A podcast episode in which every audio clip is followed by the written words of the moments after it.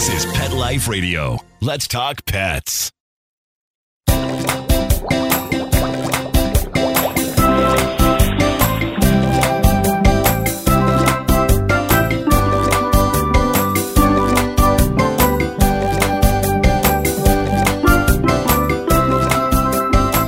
Welcome to Aquarium Mania on Pet Life Radio. I'm your host, Dr. Roy Yanong, speaking to you from the University of Florida's Tropical Aquaculture Laboratory.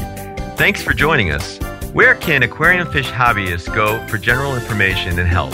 Hobbyist organizations are an excellent source of knowledge in all aspects of the hobby and can provide great tips on fish, systems, supplies, and even local stores. There are local aquarium societies in many cities in the United States that cater to both freshwater and marine enthusiasts. There are also national hobbyist organizations that are even more specialized. These groups can help you get to the next level, as my guest Bill Shields will tell you. Bill Shields started keeping fish at the ripe old age of six. Sometime after college, Bill finally started working officially in the aquarium industry, becoming general manager of three Dr. Pet centers in the Harrisburg, Pennsylvania area. He joined the Susquehanna Aquarium Society in 1974 and was formally introduced to the organized portion of the hobby. He became very active in all facets of the society and later joined other hobbyist organizations. During a hiatus from the aquarium world while Bill worked with elephants, he actually formed with a group of eight the Tampa Bay Aquarium Society in 1992. In 1995, Bill was hired as a breeder for 5D Tropical Incorporated, an aquarium fish production and import export facility in Plant City, Florida. Join us as we discuss aquarium fish hobbyist do's and don'ts and learn how to avoid common hobbyist mistakes. We'll be right back after these messages with Bill Shields. Here's your dinner. Zeus, that's not your food.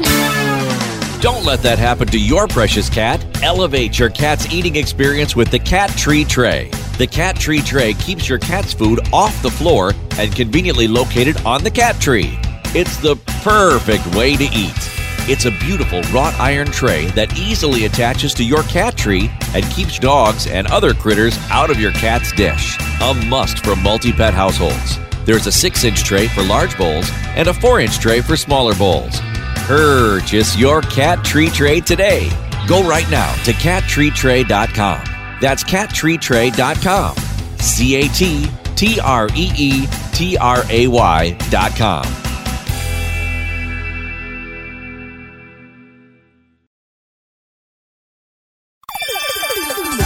Let's Talk Pets on PetLifeRadio.com.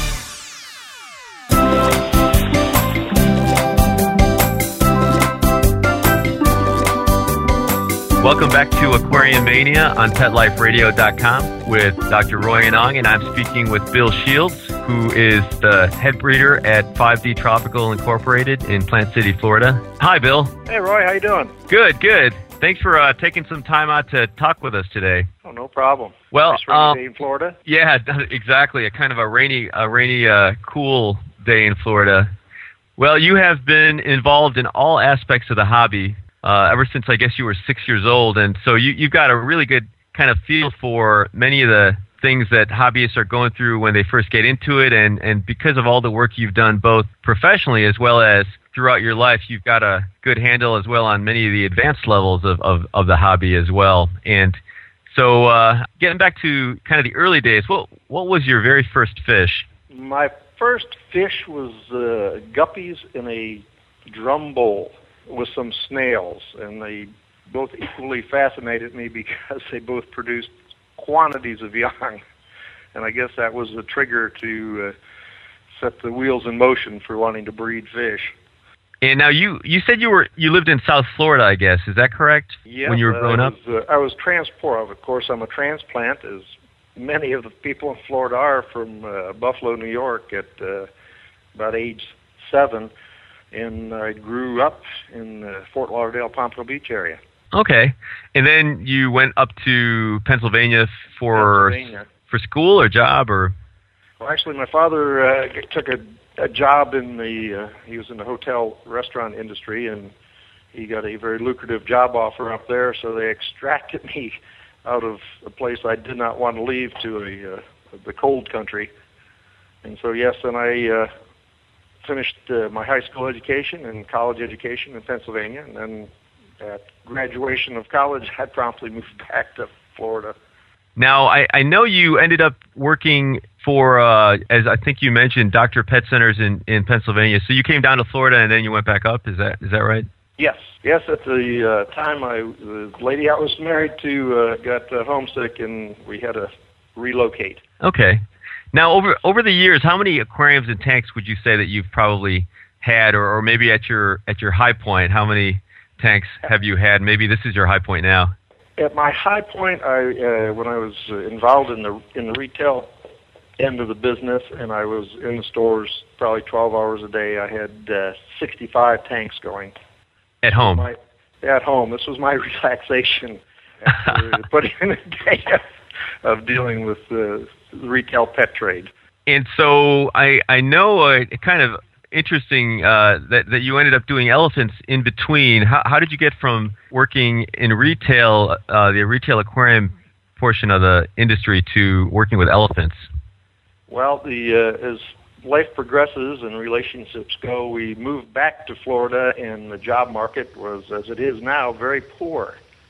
And I went out to a facility which is now closed, Circus World, on uh, I-4 and Highway 27, to apply for a, a vet tech position. Unfortunately, I didn't get that position, but they said, "Oh, we have a new uh, head elephant guy. He might need help." So I went down and talked to him. And, and you got the job. And I got the yeah. As he told me later, he says, "I thought you're a little strange because you're the only one ever to come in a coat and tie to apply for this position." and as it, as it was, I uh, got into it just as they're getting into a breeding program, and uh, with my biology background, I happen to know a little more than some of the people around. So I rose to being a midwife for 37 baby elephants. That's that's quite a uh, quite a change from fish. So change from fish. However, so you I still had I still had fish tanks at the house. no, not as many as uh, I had in the in the in the height of the uh, obsession, but uh, I always maintained fish. And after while you were working with the uh, with the elephants, you started a group in Tampa. Is that correct? Well, yeah, being uh, we'll go back a little in in time, if you will. Uh, when I was in Pennsylvania in the uh, in the stores, my customers uh, approached me and said, "Hey, we have a aquarium society," which was a, a new concept to me, and they said, "Why don't you come to a meeting?" Well, I did, and I liked it, and it was the uh, Susquehanna Aquarium Society, and uh, I became very active in that. And uh, after a while, uh, because of my involvement, I got of course, elected to uh, vice president and then president, and served on the board of directors while I was in Pennsylvania. And uh, that's how I got acquainted with the uh, the uh, society uh, group part of the the hobby. And then when we uh, moved to uh, Florida and I got over to Tampa, Was working. Uh, our herd elephants moved to uh, Busch Gardens, and uh, we got established. And I started looking around. I said, "There's no hobby group." I said, "What the heck is this? This is uh, totally alien from the way the the hobby is uh, conducted in the uh, in the north." I said, "This there's got to be a group." So there used to be a group, but it it expired. It uh, had problems, I guess, and and uh, dissipated.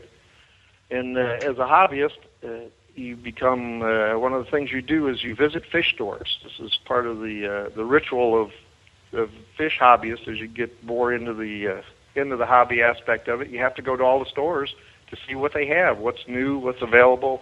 And uh, when you're doing this, you bump into people, and people of like mind you keep bumping into. And after a while, uh, we said, "Hey, we need to get together and do this as a, as a group." And uh, with the help of uh, Fish World, Rick Gibson at the time, who offered us his store after hours to meet, there was, uh, I believe, nine of us started meeting there and uh, formulated the Tampa Bay Aquarium Society.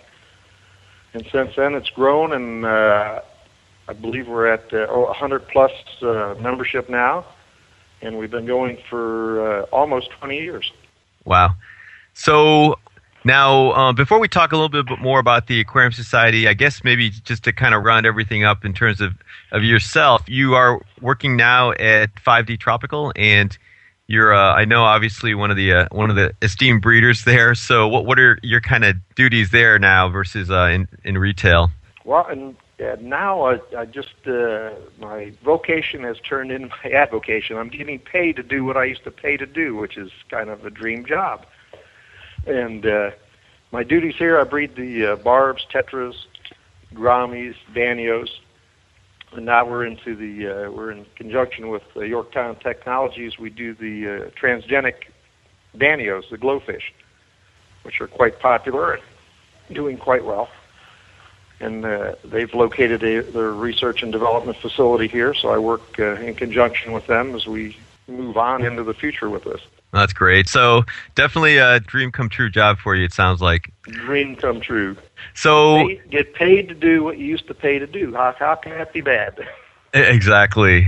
So now, I guess going back to the Tampa Bay Aquarium Society, uh, I, you know, I actually was was lucky enough to meet up with you folks when I first moved down, and, and I think the very first year joined with you, and definitely um, a lot a lot learned through that society. Can you, uh, I guess, maybe tell us a little bit about what some of these societies, including the Tampa Bay Aquarium Society, can do for for members? Well, it it puts you in contact with like-minded people at all levels of the expertise and involvement in the hobby. So you have a, a, a ready network of information there. In uh, Tampa Bay Aquarium Society, we meet once a month, second Monday of the month at the uh, Florida Aquarium uh, from 7 till 10 p.m., and that's a Monday night, second Monday. And uh, the information in this hobby, I've found you're always learning something. I've been in, I've been doing this for 50 plus years, and I'm constantly learning something new, a better way to do something, a, a whole new way to do something, and it's just uh, very fascinating and very rewarding. The people we have in the club are from brand new people who some of them don't even have a tank when they come. They're just thinking about it, trying to get their foot wet, their toe wet, see if they like it or not. To people that do it, uh, they sell fish on on the internet. Some of them are uh, farmers, small farmers that come.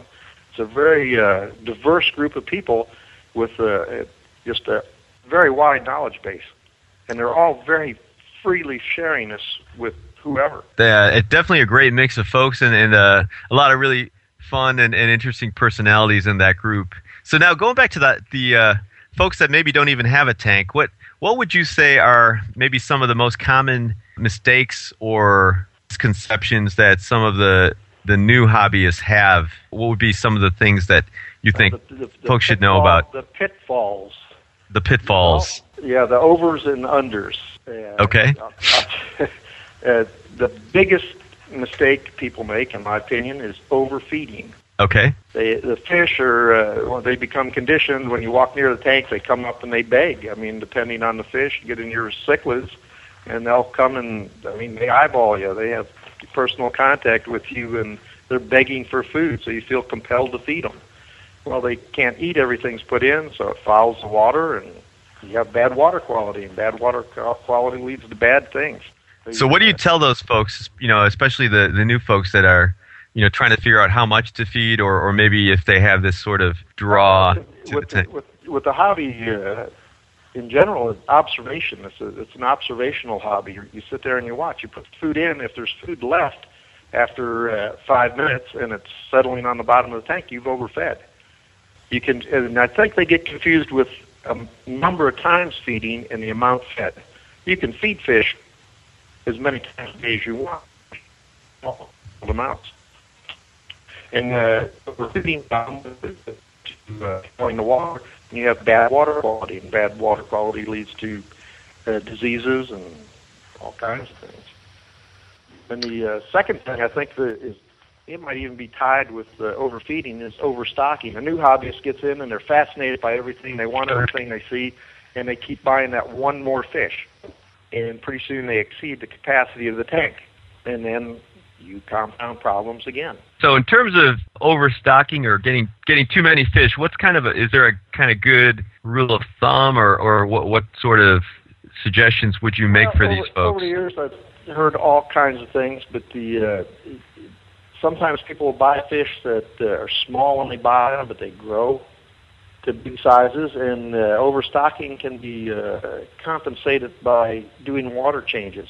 If you do water changes on a regular basis, you can stock your tanks a little heavier than normal. I'd say, uh, I don't even know anymore, maybe uh, 10 small fish in a 10 gallon tank is, is more than enough, depending on filtration and, the amount of water changes you do. Now, do you tell folks or do you guys talk with them uh, about water quality and the uh, part of the uh, benefit of belong to the, the society or any group that uh, that meet and uh, discusses things. We're a pretty we're a big organization, so we have speakers come in. We have uh, in-house speakers. We have ex people in the water quality. We have, uh, uh, been lucky enough. Joe Gargas moved back into the area, and his expertise is in water quality.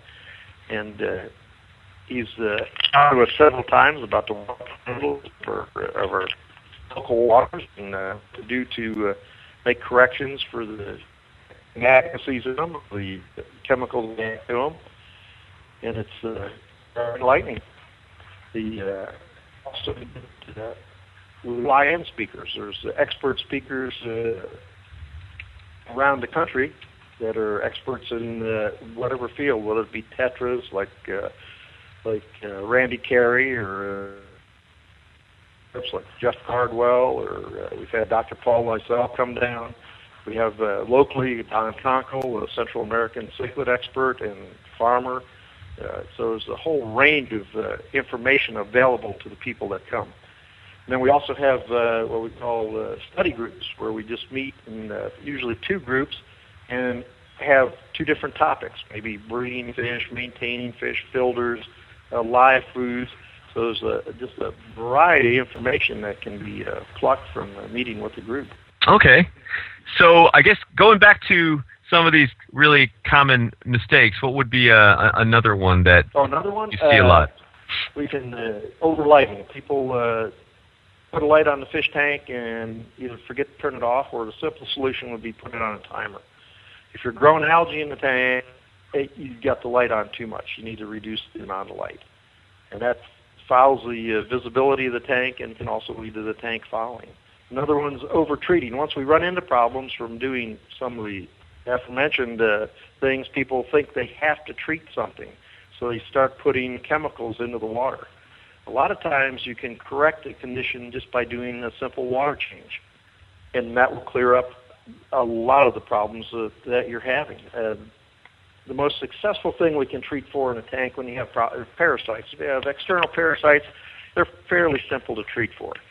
But when they're treating for bacterial or viral things, it's uh, kind of guesswork, and they're just going to their store and buying some antibiotic or chemical and putting it in the water and hoping.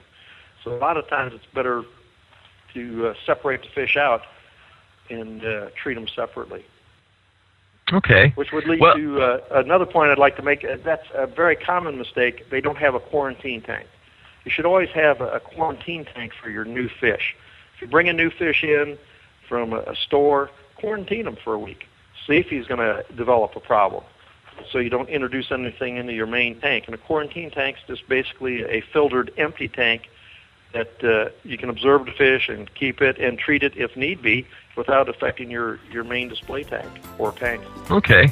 You know, I want to talk to you a little bit more about some of these real common mistakes that hobbyists make, but we'll have to take a short break and listen to some messages from our sponsors.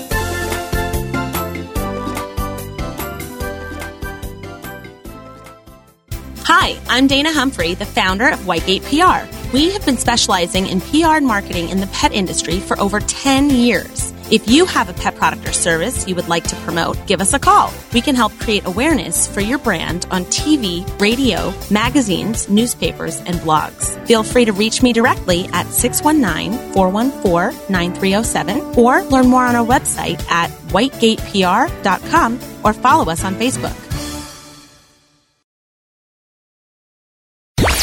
Let's talk pets Let's talk pets. on Pet Life Radio. Pet Life Radio. PetLifeRadio.com.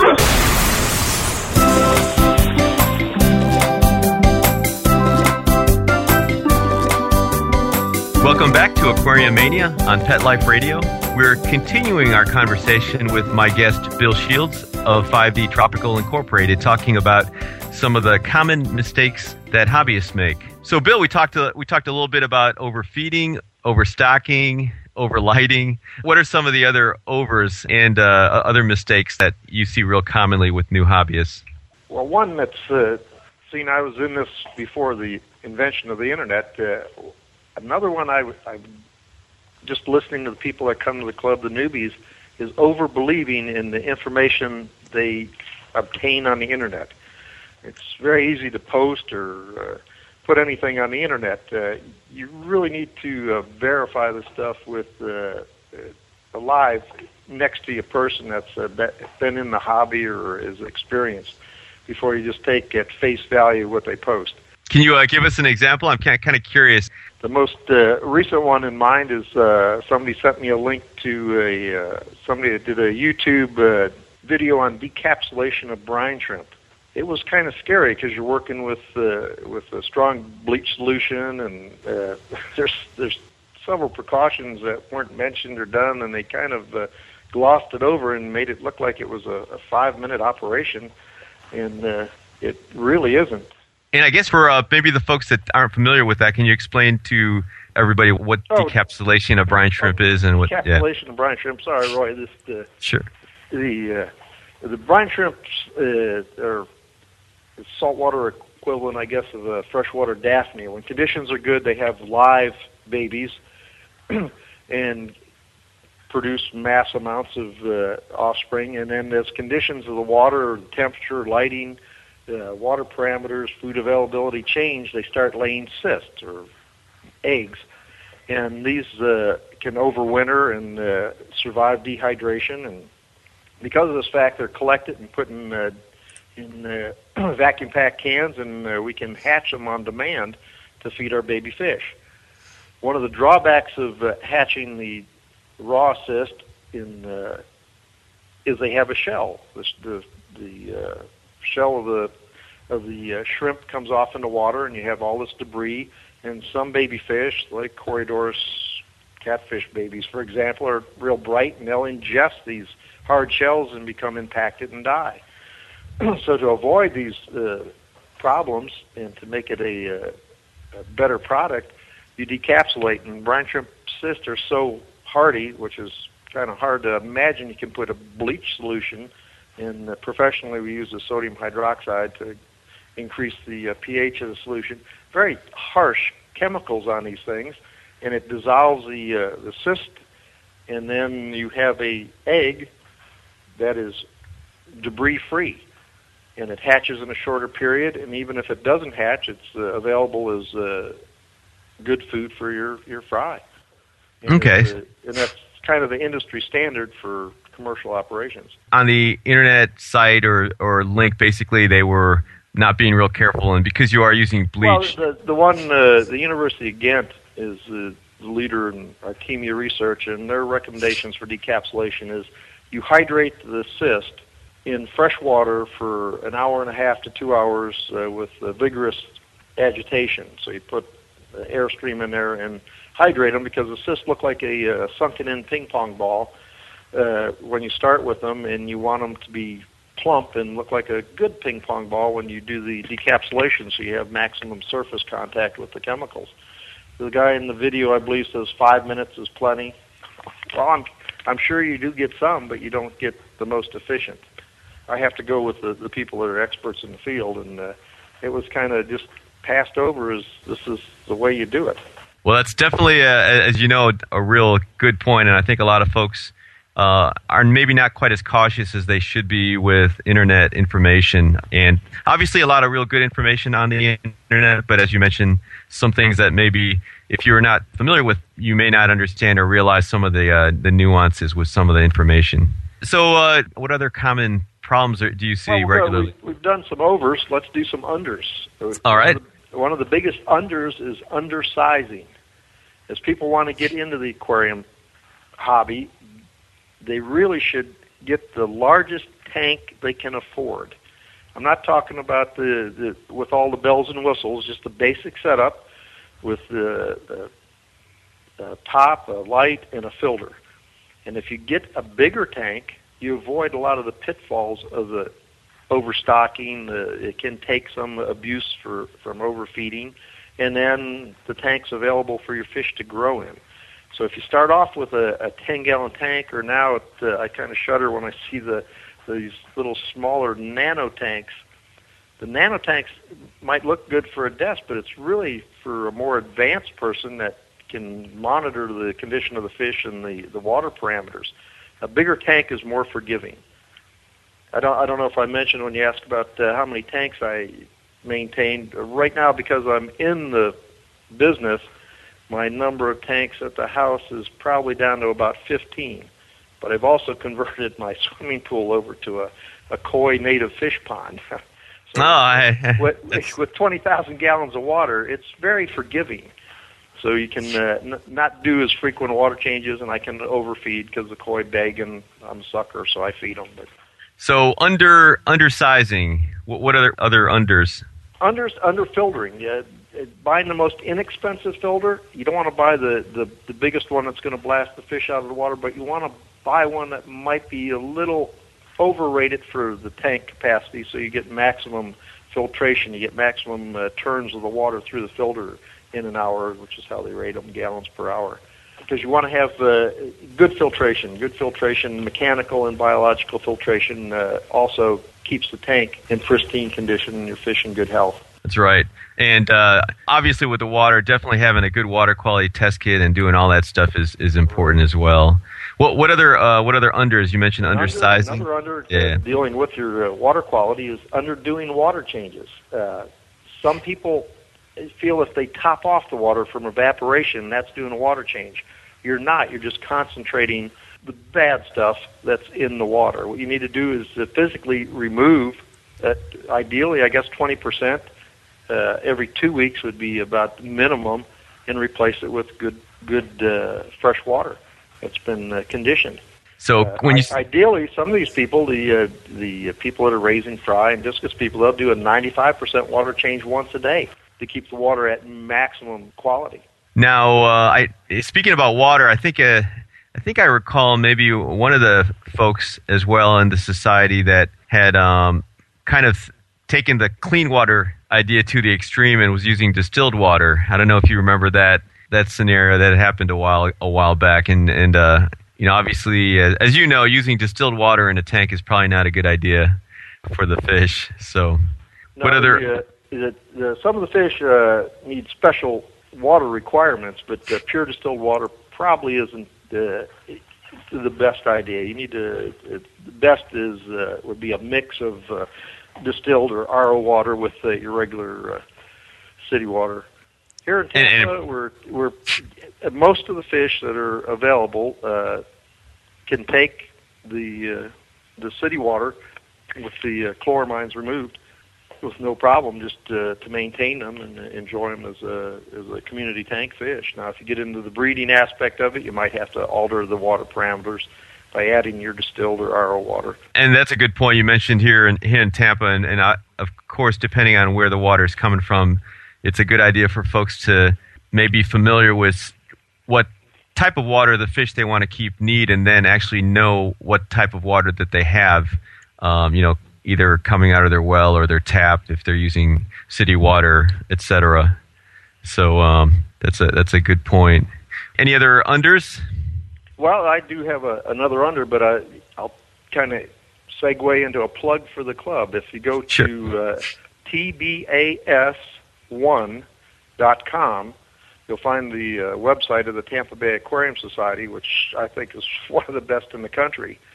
And located on these on this site is a uh, in the links is the TBAS forum, and if you go to the forum, you'll find a wealth of information on water quality because our water quality expert Joe Gargas has analyzed and done the uh, research on the local water, St. Pete, uh, Clearwater, uh, Tampa, and uh, not only has broken down what is in the water, but has given uh, directions on how to change the water to meet specific needs of, say, African cichlids, which need a harder, more alkaline water, or your uh, saltwater South American uh, tetras. So there's uh, another wealth of information that's available from being involved with a, a, hobby organization. Okay, and yeah, we'll definitely include those links on the uh, on the website for the show. So that's a that's a great great uh, plug there. That will be very helpful.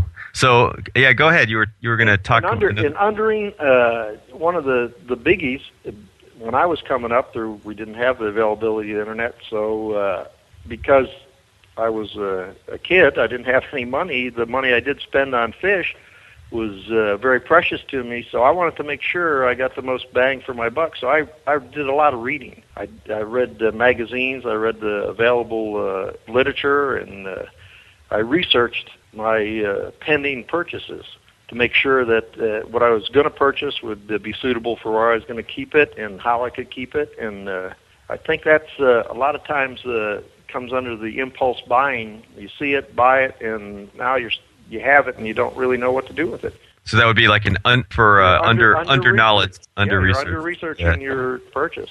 Yeah, that's no, that's an excellent point, and it's definitely probably a good kind of rule of thumb for any type of pet that anyone keeps, knowing as much as Absolutely. you can about that the requirements and and uh, you know when they get to full size and all the different aspects of maintaining and keeping them healthy is you know very important. And you're right definitely for all the different species of fish as well being familiar with them. So how, how do you kind of help or give advice to folks that maybe have been doing some things right but they're still having some some issues and and uh, and maybe are getting a little discouraged? What what, what kind of uh, general tips or guidelines do you give to these folks uh, the best tip would be get involved with a, with a, your local aquarium society, because in that society you will find somebody that is sharing your interest in whatever fish, it whether it be cichlids or live bearers or killifish or native fish.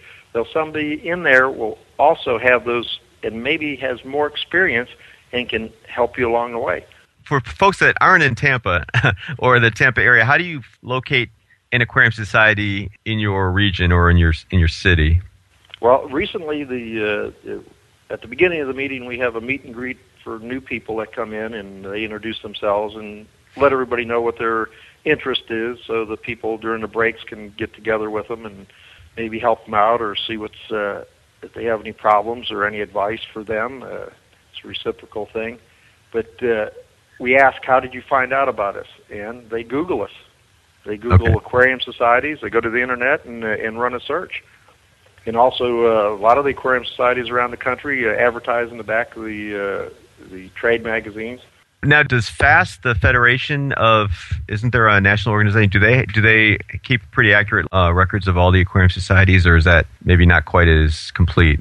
That's a very good question, uh, which I don't have an answer for because okay. I, I really don't know what's happened to FAST since uh, in the uh, I was very active in the uh, I was founder of the, the Tampa Bay Aquarium Society and I stayed on the board of director. I was vice president, president for about 10 years and then I stepped back. It's uh, it's often growing, so I stepped back from uh, being actively involved on the board of directors. So as far as the Federation of Aquarium Society, we used to belong. I don't know if the uh, okay. Still, still up and going, or what the? Okay, no, yeah, I was just curious because I, I think I I remembered that a while back, but I, I get yeah, I guess it is going to depend on whether the society is actually a member or not. So so probably googling for your city and aquarium society is a real is a really good way to go.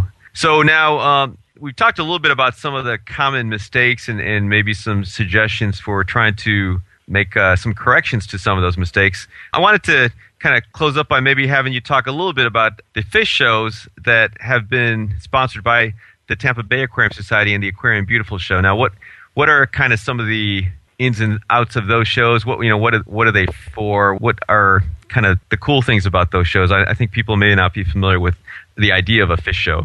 Well, fish show we uh, the the Tampa Bay Aquarium Society uh, is on hiatus now from bench shows, but you have a uh, the uh, we have done them in the past, and you set up bare tanks. It's a uh, competition with depending on the categories of uh, fish is set up by the by the show itself. Uh, some are species shows. You have the nationally you have the American uh, Cichlid Association has just cichlids being shown, and there'll be five, six hundred tanks of cichlids being showed individually, competing against themselves. It's like a dog show, only for fish. Uh, the American Killifish Association has an annual uh, fish show where there'll be uh, four or five hundred uh, pair. They're shown in pairs, pairs of killifish. Uh, the IBC, the International Betta Congress, has shows. Uh, the uh, International Guppy Association has shows. Those are species-specific shows.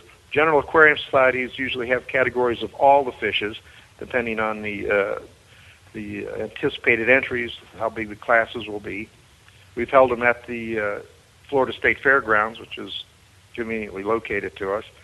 And uh, right now, the Aquarium Society is on hiatus for showing, uh, but we do an annual auction where fish are auctioned off.